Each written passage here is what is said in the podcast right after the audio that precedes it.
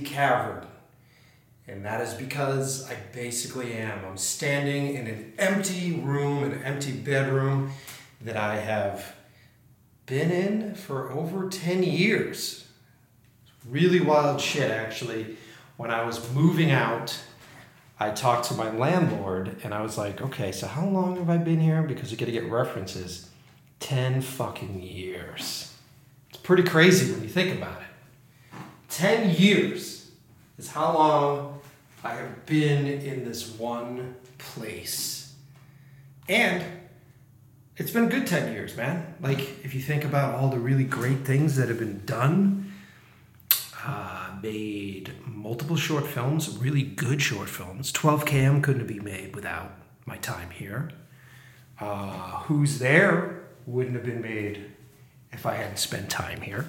And if my rent wasn't so affordable here, I wouldn't have been able to go to California so many times, to go on these really cool trips to Europe and find all this really great inspiration.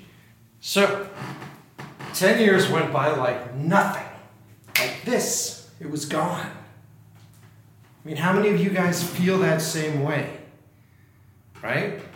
One second you're hanging out, you're signing a lease, and the next, it's been 10 years. so I'm using one of the cool portable recorders. I've actually got a Zoom. I think this is an H6, H5, H6. Uh, and I'm just using those speakers on top. And because the room is so empty, I can pace around in it. And because I'm doing left and right, almost binaural recordings, I can show up in a different ear for each thing I say. It's pretty cool. So, anyway, thanks for listening, everybody. You're listening to the new episode of Love of the Process. And if you cannot tell by the tone of my voice, I'm a little bit happier than I was in the last episode. That is because, get ready for it, we got the apartment we wanted. We held out, we gambled. I went and I looked at over 20 something places everywhere from like West Hollywood down to like Koreatown. And then we were in Highland Park, Eagle Rock. And we finally, finally settled in Glendale. Super excited because Gina and I needed a place that had space because, like a lot of you, we have gear, we have stuff that we use, we have these things that we acquire that make us quick, fast money. So, we needed more than just 600 square feet. So, West Hollywood was off the fucking map. and then it hit, I hit this point when I was doing that really depressing search that you guys heard me going through where I was like, what is the purpose of us staying in this specific area? Is it just for a restaurant or a street? This is Los Angeles. It's different than New York City. There isn't a spot that we can settle in that will essentially be the hub for everything. No matter what, no matter where we live, we're going to have to drive somewhere because everybody is so spread out. So once I realized that, it really sort of opened up the possibilities to me. And I didn't even think about Glendale. Glendale was off the map for me. It was too high, too far out. But then when I did the research, it's like, whoa, wait a minute, this is close to Burbank. I'll get access to all the studios, rental studios, rental houses. Not too bad. And if you do the like uh, the calculations on traffic, eh, bad days about 45 minutes to get to where you need to be. But generally, if it's not bad, about 30 minutes. You can get anywhere business wise that you need to be. Stand by as I check a text message that I just got here. Multitasking. Uh, actually got someone coming to pick up gear today. We'll talk about this on the episode as well. Um, give me 20 recording podcast. If you listen to the show, you'll know what's going on. Okay, so Uh, so we settled on Glendale. Now, the thing I really liked about this place is that it felt like a home. I think that's really important when you're moving and doing something in a new city, first off. So, if you aren't even in our business and you're moving to a new city and you're trying to deal with the stresses that come at you, like bullshit stresses, like how does trash day work? And how do I, where, where's, what's the best grocery store to go to? and fuck, I gotta register my car. What's it like at the registry here? Like all that everyday stuff. That motorcycle sounds like it's in the room. All that everyday stuff, but then throw into the mix the industry and going and pitching and the bids and the approval and disapproval and the waiting and the excitement and all that stuff it was just very important to me and Gina that we found a place that we could feel at home, that we found a home base that we could just come back into and be together. Now, we also got ourselves another roommate. We're going to be living with Mr. Mike Tran. For those of you who follow the work, Mike is a composer, he's a DJ, he did the music for 12 Cam. So he will be living with us, which is really great because there's something nice about building an entourage, a group of people that you're with that you can depend on, some folks that want to go out and hang out and do some networking, also some people that work in the business that do the opposite of what you do, which is great. I just want to say this right now. I feel really happy on this episode. it feels really fucking good to have a place and to be settled in. And we're about two days out right now from getting on the road and doing our nine day road trip from Boston to Los Angeles. And there's a bunch of really interesting stuff that I figured out about moving and shipping shit. This was a big part of what the past stressful week has been for us. And some stuff that I'll let you guys in on. And sometimes I'll mention specific companies, and other times I won't. Generally, I reached out to all these places to try to get either sponsorships or a blessing to talk about them on the show.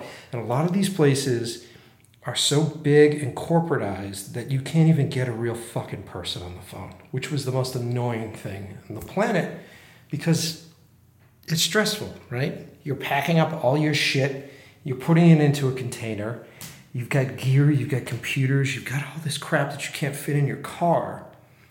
You don't want someone to fucking break it, right? So we'll talk about that on the show. I also want to talk a little bit about lease signing and all the stuff that we had to go through. It was such a fascinating thing in Los Angeles to see how many different lease rules there were, which was weird. Like moving into places, for instance, moving into some places, some people would demand that you paid uh, water, trash, the fucking gardener, the whole land, the whole run of it. Because in LA, you're dealing with gas, you're dealing with power. Power's a big one because if you got ACs, that's going to be big. Gas is going to be smaller than it is here in Boston. Because in the winter times here in Boston, it's fucking ridiculous. Um, so you got gas, you got power, you've got internet, you've got um, sometimes sewer, trash removal, all these different expenses. And really, you're trying to bargain with the landlords, right? So the landlords like will jack up their fucking price per square footage and they'll cover some of the utilities that need to get paid. Um, so it's this juggle between how high the rent is and whether or not they're covering utilities. And what I experienced in Los Angeles is that the balls of the people in the market right now, they were charging premium and then demanding that you take care of all of that shit. Specifically because you live in a section of town. And then when you look at what that section of town has to offer, it's like, okay, so this is the cool spot, right? So like Los Feliz, like Silver Lake, cool area. This is where everybody wants to live. Then you start to do the fucking research and you're like, there's zero parking. None of these places come with fucking parking spaces. So you have to deal with that. If you got two cars, you're fucked. Then all these places are really crammed up on each other. For a place that is so sprawled out, a lot of the development stuff that happens there is so condensed And I think a lot of it is just because they're trying to make the most money per square foot of land that they own. So you're getting people building one or two or even three fucking living places on one plot of land. So you're dealing with spaces that are at most 800 square feet in the price range that we're talking about. And let's be specific here about what price range we're talking about. Our top dollar amount was 3500 a month because we had three people to split it with. And that's top fucking dollar. That's still gonna be a fucking thing. Like if we have to pay $1,300 a month, $1,200 a month, and all the utilities and all the trash stuff, the overhead's just way too high. And as you know on the show, I always talk about keeping your overhead down. Because it's the only way we can survive. Right? I the only the only way I was able to get enough money to go to California was by keeping the overhead down. And if you're not afraid to live with other people and you're not too ashamed to live with other people as an older person like I am, um, then it helps. It really fucking helps because it feels like every second of the day someone's trying to put their hands in our wallets. Everything. Subscribe to this and become a monthly subscriber to that. And, pay for this and monthly bills for this and that. And then the next thing you know, you're just hustling and bustling. And it's different for us because we don't do the nine to five thing. We are in constant battles with our clients to get paid, period.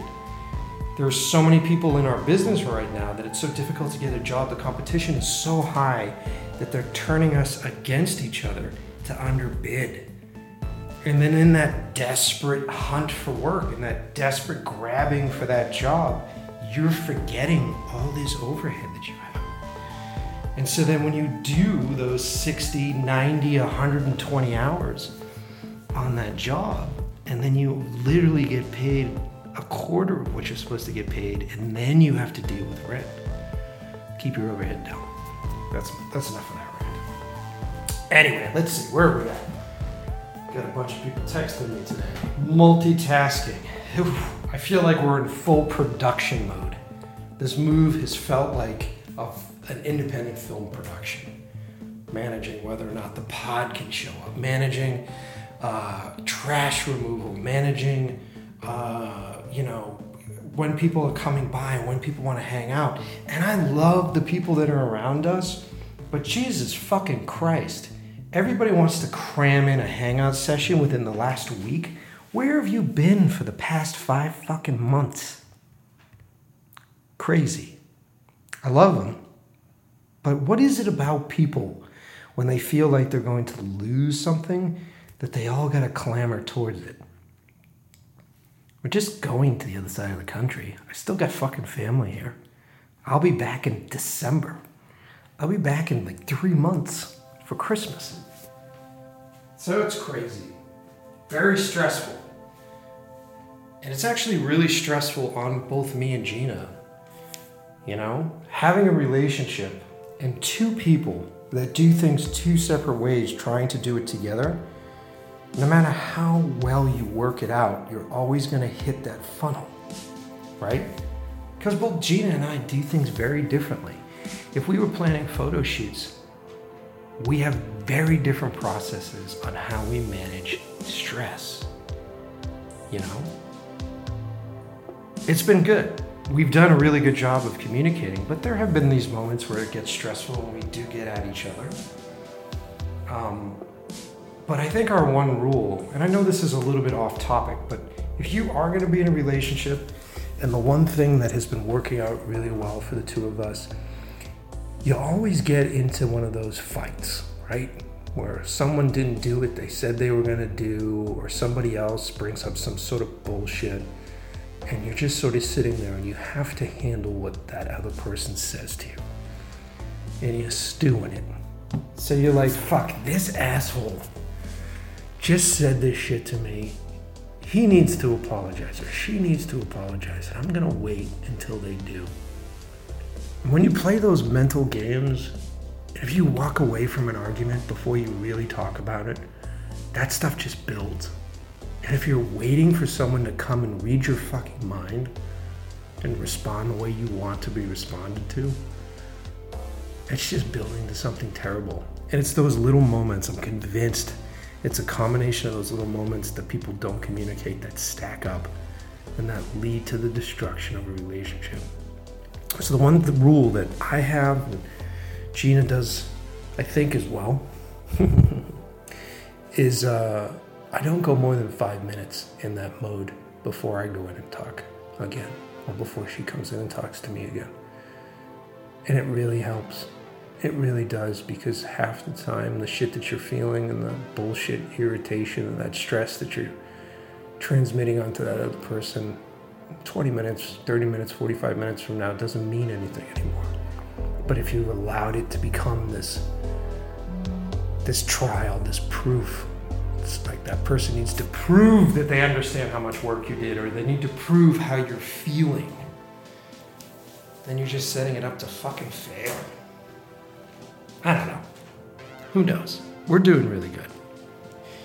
Oh, sorry that I keep looking at my phone and you guys are listening to me text, which is the worst. Uh, 8.30, 8.45 work for you. 8.30 is good. Like I said, hanging out with people. 8.30 is great. Isn't it exciting to listen to me text and do shit? Anyway, I'll try not to do that. So, stress, stress, stress, stress. You ever notice that when you're doing something big,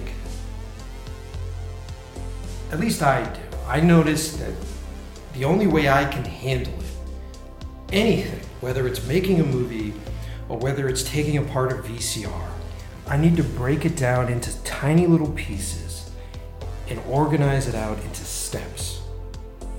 I look at those steps and I tackle every day, make a list and tackle each one of those steps, then slowly I'm climbing the ladder, I'm making that forward progression, and I'm building my way out. That's the logical, reasonable way of thinking about stuff. It's only when you add on the stress of your future and your future happiness that it becomes more complicated. It really does. You know, like if you were working for somebody else, like if it was like, okay, I logistically need to move all this shit out into this truck and fill a truck full of your shit. Um, okay, cool. How do I fill this box? But when it's your shit and you're looking at stuff that doesn't fit and how that's going to affect your life, and then you start to argue about what pieces go and what pieces don't go because of that, fuck, if I had any advice on how to do a move and pack your shit, it's find a way to emotionally detach yourself from all your shit. All of it. Right? Because it's just crap you've collected. Right? It's that bit in Fight Club where it's all just shit. I forget the line. But it's. Once we kind of figured that out, it was just a lot easier to let go of things. And then for me, it just becomes about money. Like, what can we afford and what can we not afford? And what do we take and what can't we take? And can we afford to buy something or is it better for us to ship it? And let's talk about shipping here, okay? So there's a bunch of different ways to get your shit across the country. You can hire a moving service. And we did the research on this.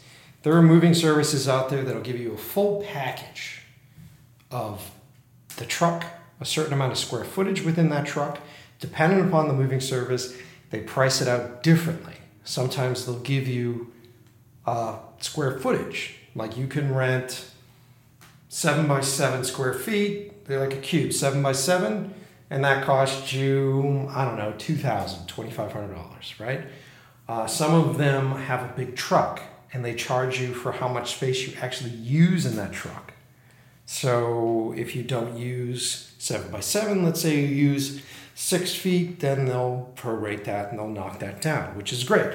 The, the negative of that is that they're cramming as much shit in that truck as possible to make as much money on that run as possible. So your stuff is just going to be smashed in. And they put in like little walls to divide stuff, but the horror stories on people missing certain elements and stuff being delivered on the other side of the country. And then you're dealing with a moving company that's like, well, is it worth us to ship the lamp or should we just throw it out and buy a new one? We did some research on a couple of different companies. I'm not going to give their names yet, but they were really fucking sleazy, man. And be careful when you're looking at these moving companies because the person that you're usually talking to on the phone is just the salesman and he gets paid on commission.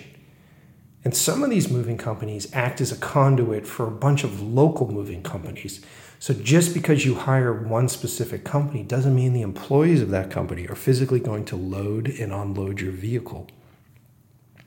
That means you have multiple steps in there of deniability. So if that fucking heirloom bureau that you were given from your grandmother has a leg that's fucking smashed, who did it? At what stage was it done? Was it done with the loaders or was it done with the unloaders? And then who's physically responsible for that? And yes, granted, these places offer insurance packages.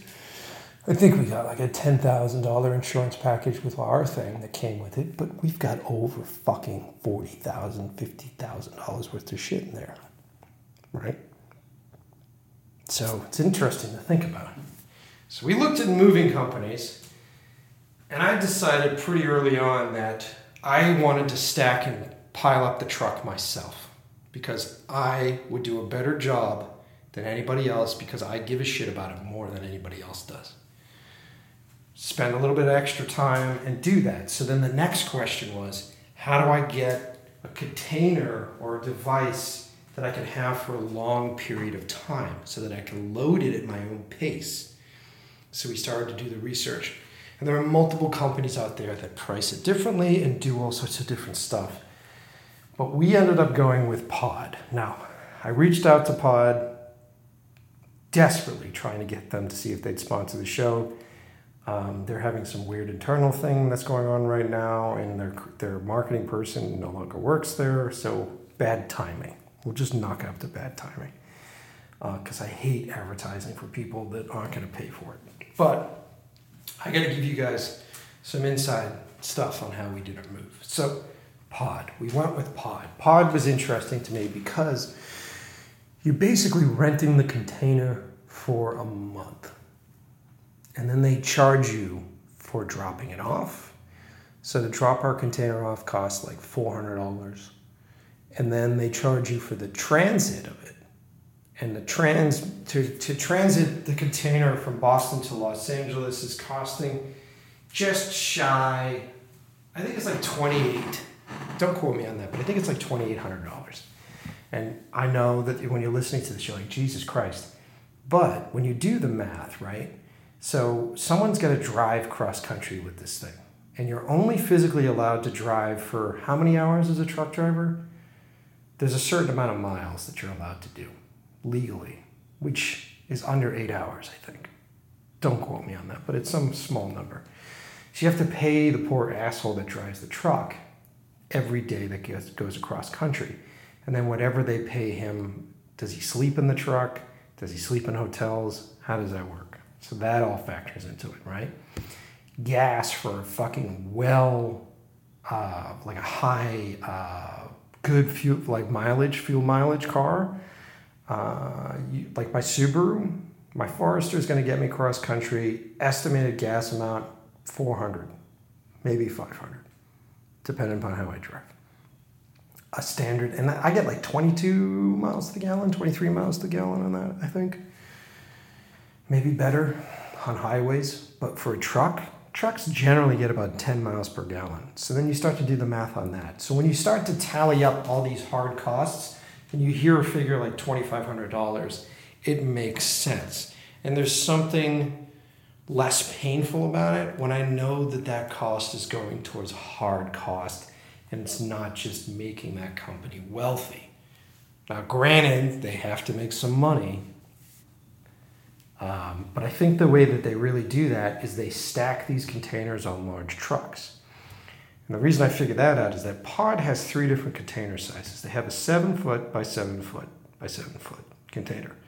Super fucking small. So if you live in a dorm room, maybe a studio apartment, and you don't have a ton of shit, you might be able to make that work. Now they have a 12 footer. 12 footer is what I wanted because essentially Gina and I had, if you think about it, two bedrooms plus gear. So maybe three bedrooms. So 12 foot was what I wanted. And then they have a 16 footer, right?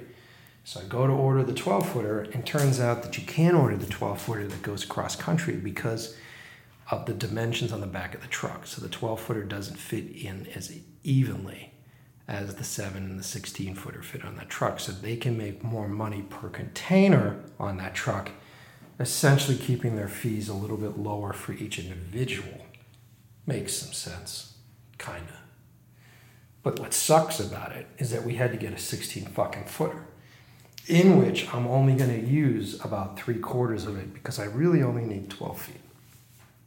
So that's the negative of doing something with pod because they're not you're not cramming it all into a container with other people. So you're just buying that square footage no matter what. The positive thing about pods, there's a, there's a couple things that are interesting about them, is that you're renting that container for 30 days. So they can either store it on this end or they can store it on that end. So if you're doing what we're doing, which is this drive cross country, my initial thing was like, fuck, the pod's gonna beat us. Where does it go? How can it be stored? Can I make that work? Turns out though that we're gonna beat the fucking pod because the thing's not gonna get there until the fucking 10th at least. And I think that's because they have to pick up other things, other containers, and they stop in different places. I don't know. But we'll be two days without any of our shit in California, according to our schedule right now, which is annoying. Um, the other thing that's really interesting about pods and these containers in general, Pod specifically has this little thing on the back of their truck that they call the Podzilla, which is essentially a very creative forklift device that basically looks like a frame on wheels. And that they lower this frame around the container and they attach it with four chains that go underneath this thing. And they can lift it and maneuver this little device into tight places, which is great in theory. The theory is that if the pod is 16 foot by 8 foot by 7, so it's 8, 8 high and 7 wide, that would normally fit down a driveway. What they don't tell you is that you have to add in at least, what was the math on that? 8, 9, 10, 11, 12. Another 5 feet for wheelbase, for all sorts of other stuff. So I could barely fit it down my driveway. And then there's the height issues. I was literally outside with C stands pushing my telephone cables out of the way to get this thing down the driveway. And I'm very concerned about our new place because our new place is on a cul-de-sac, a cul-de-sac in Glendale, and I think he's got a smaller driveway than I do. So now what? If they can't deliver it to that house, what do I have to do now? Turns out I might have to rent a fucking U-Haul and slowly transport that shit from their storage facility into our house at an expense. In general, the whole thing before I even get into that U-Haul potential, it's to cost us just under four grand. So four thousand dollars to take the bed, a bunch of shit that we have that we need cross country. Now, we condense the fuck out of this place. So I've been here for 10 years, like I said before, and you collect all sorts of shit in production. You guys know this. If you don't, be ready for it. There's sheets where furniture is used that's going to get thrown out. So you keep furniture, you keep props, you start to acquire amazing kitchen devices if you like to cook, like I do, and you have all this shit that you're sort of making and putting together gear, lots of gear. So I spent about two months going through all of my shit and asking myself those hard questions. What do I use? How often does it come off the shelf? Is there dust inside? I haven't even used some of this shit. And if you've been following me on Instagram, at Mike Pecci here, following the podcast, In Love with the Process POD on Instagram, you've noticed that I have been selling things. And I have been offloading all of my unused but really great stuff. And I highly suggest this. I've been doing all sorts of stuff. I've been selling through Instagram to the people that follow on Instagram, and you guys have been wonderful. It's a great way to support us, it's a great way to support the show because all the money that I make either goes into the show or goes into helping us move cross country. Most of it's been going into the show. Um, and then uh, I've also been using apps. Don't fucking bother with Craigslist because it's just scam after fucking scam. And there's nothing worse than getting your hopes up because you just sold something for a great price and then some asshole is trying to get you to ship it before a check shows up or they want a fucking like Home Depot gift card. Stay away from Craigslist, right? Highly suggest that.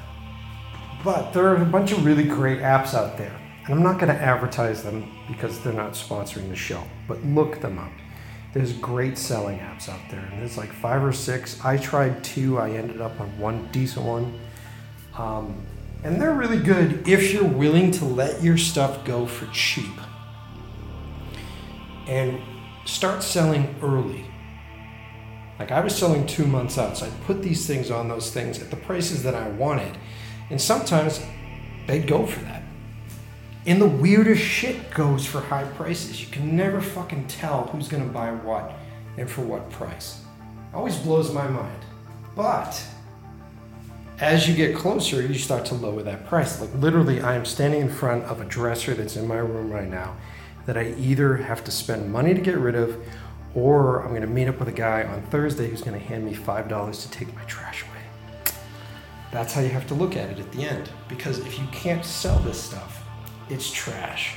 So, isn't it worth it to have someone come pay you $5 to take your trash out of your house? I fucking think so. So, definitely sell your shit.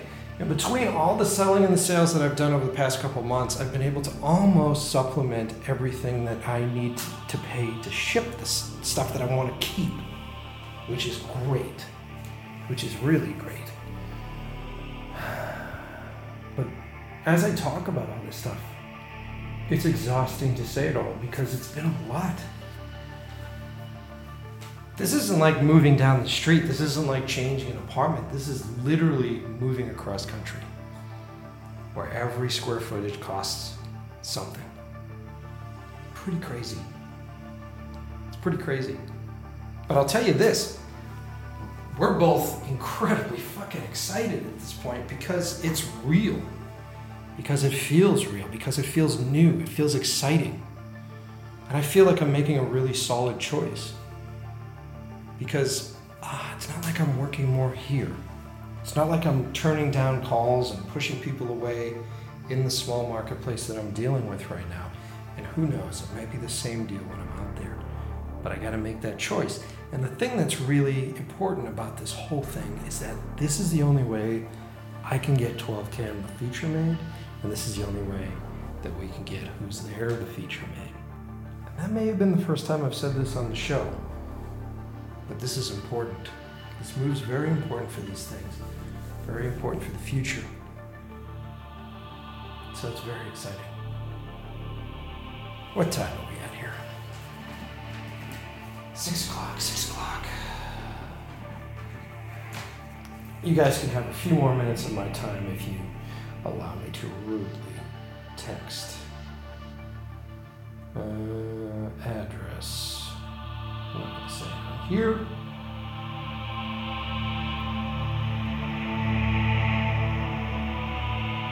Um, so, what's new with you guys? Uh, we're at the end of the summer. How's your summer been? Have you uh, done work? Have you got work this year? And if you haven't got work, why not? Why do you think you haven't been getting work? And are you putting yourself out there? Are you promoting yourself the right way to get those jobs?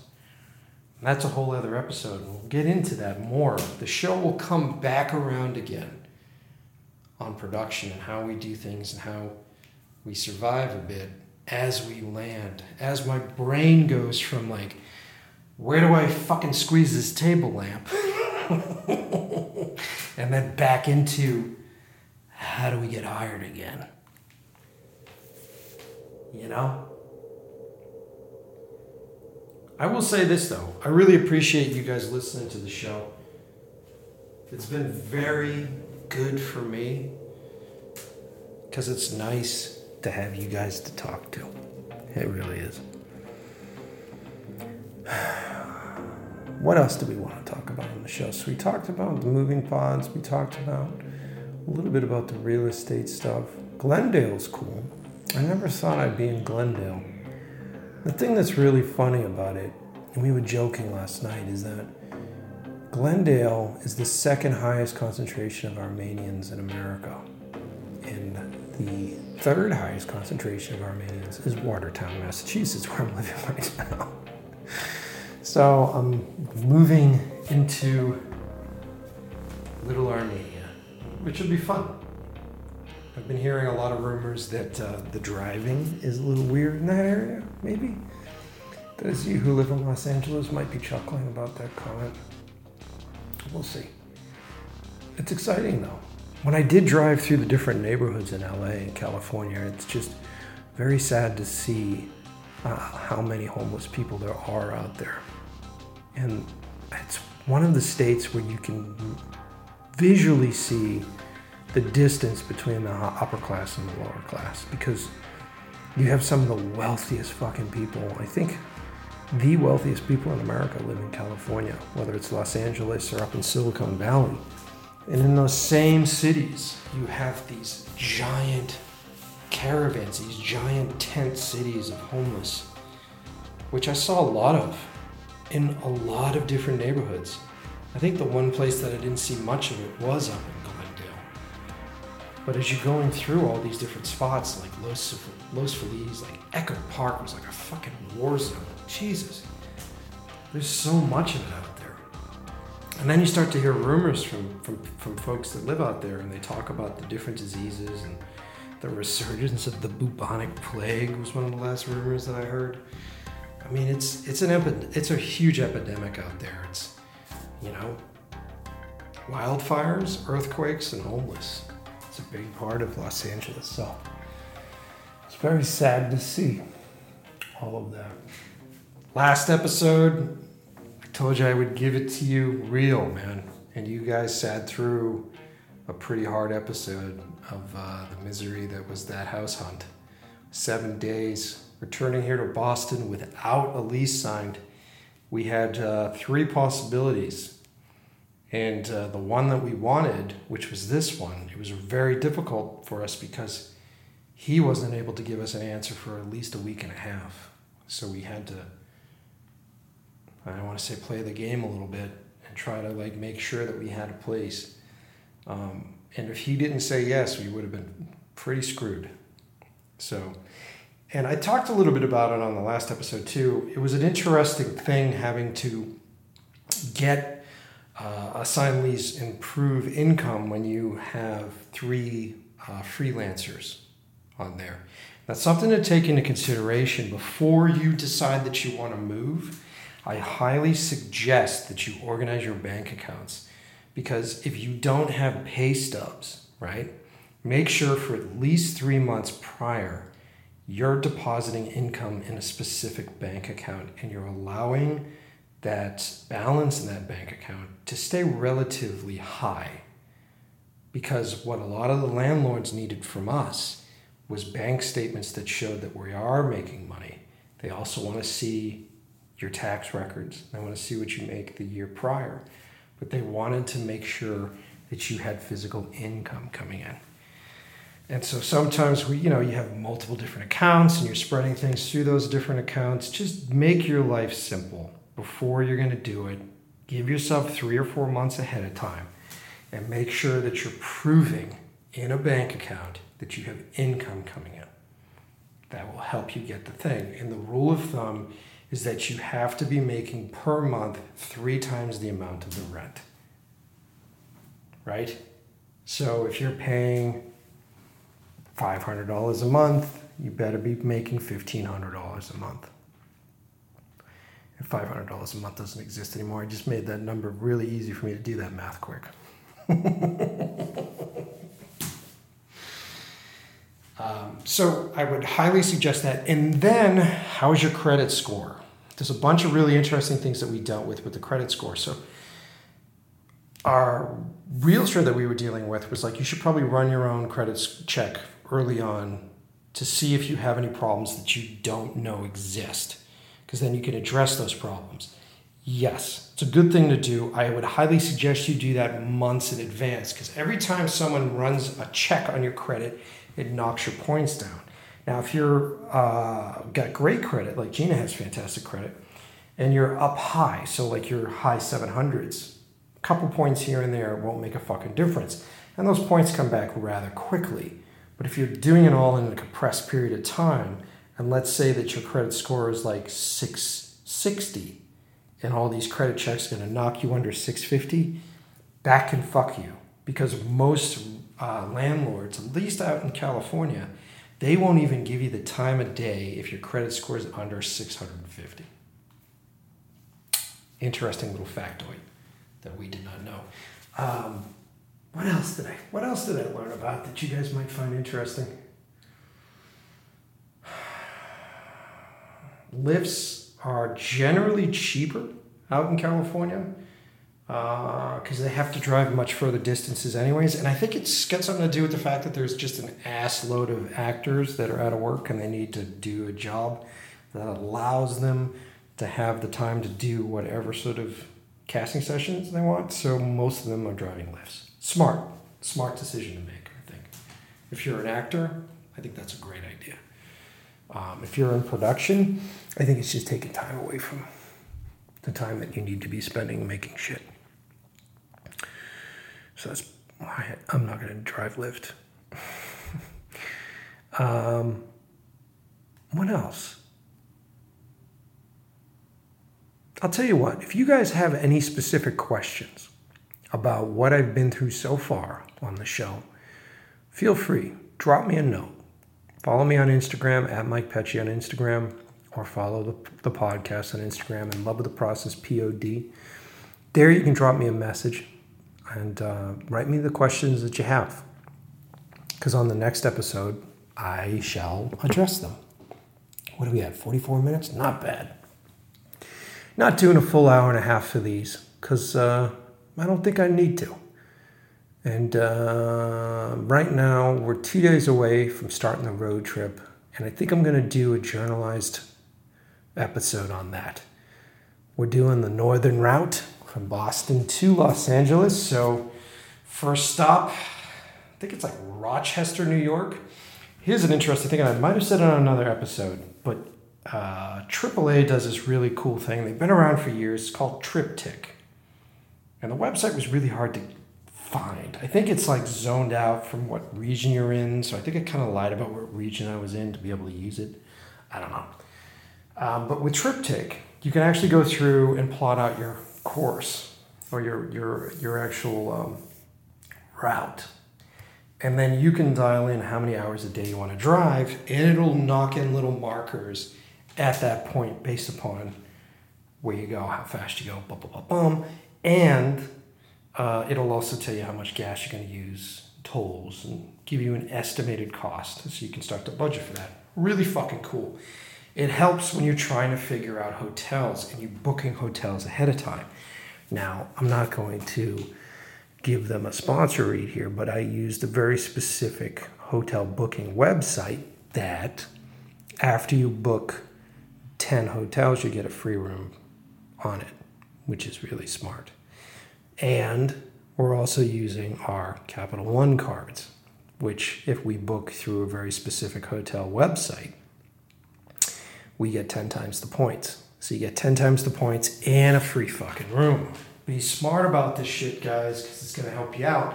And for me and Gina, it's great because since the fucking pod doesn't show up until the 10th, we said, why don't we just spend an extra day in Chicago? Maybe we'll do a bar safari in Chicago. Sounds good. If you want to support the show, you've seen me post about it you can click on the link in my Instagram bio or the show's Instagram bio, and there you'll find a deal for Capital One. Now, here's the deal before I do this sales pitch to you guys, if you are somebody who doesn't know how to spend your money, if you're that person that is up late at night just fucking putting yourself in debt and ordering bullshit, then do not take my advice. I completely advise the opposite. Don't get a credit card and figure out how to work your finances.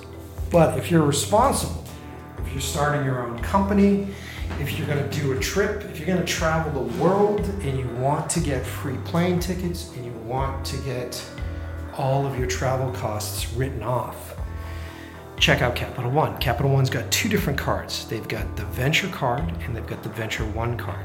The Venture card is the difference. Costs $95 a year annually, but you get two times the points per dollar. I think I'm getting this right. Two times the points per dollar.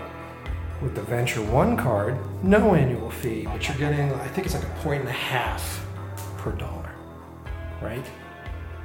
So then you can use those travel points towards plane tickets, Lyft rides, whatever. Anything that is travel based on your statement, you can literally cash in those rewards online.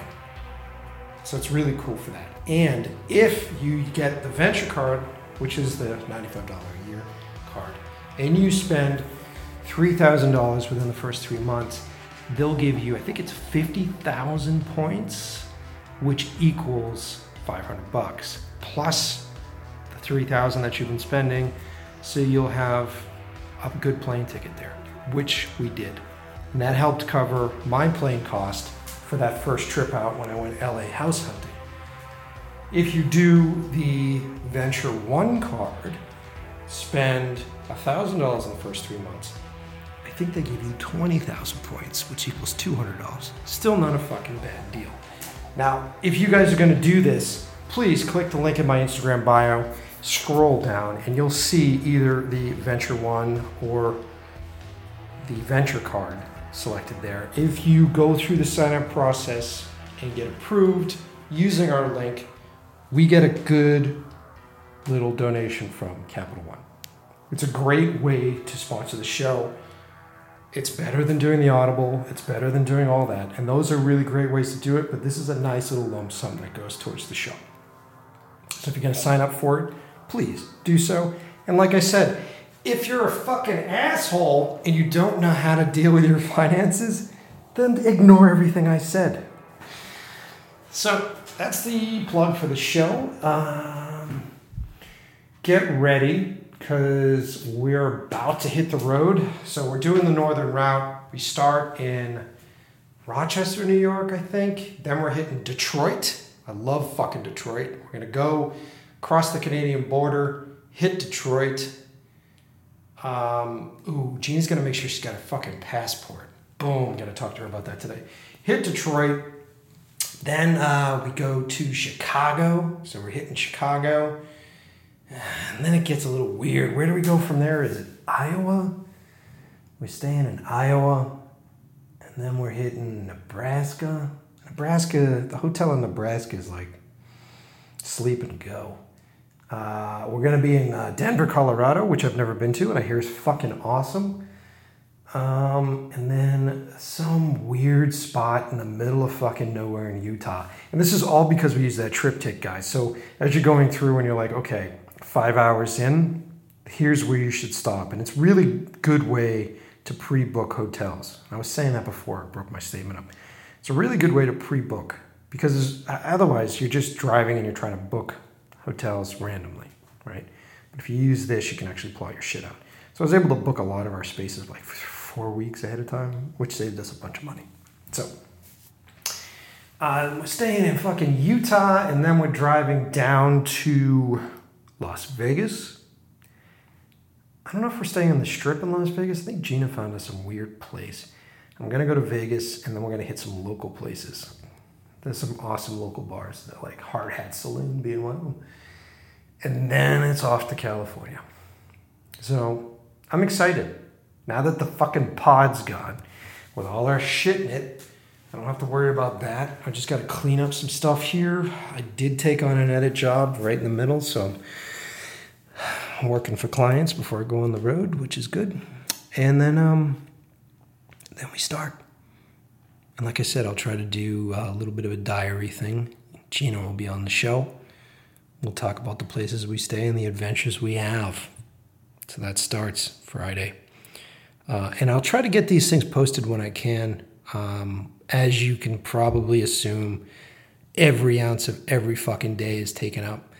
Um, so if I can't get these uploaded, then it'll be after I finish the trip, and then we'll just stack them out.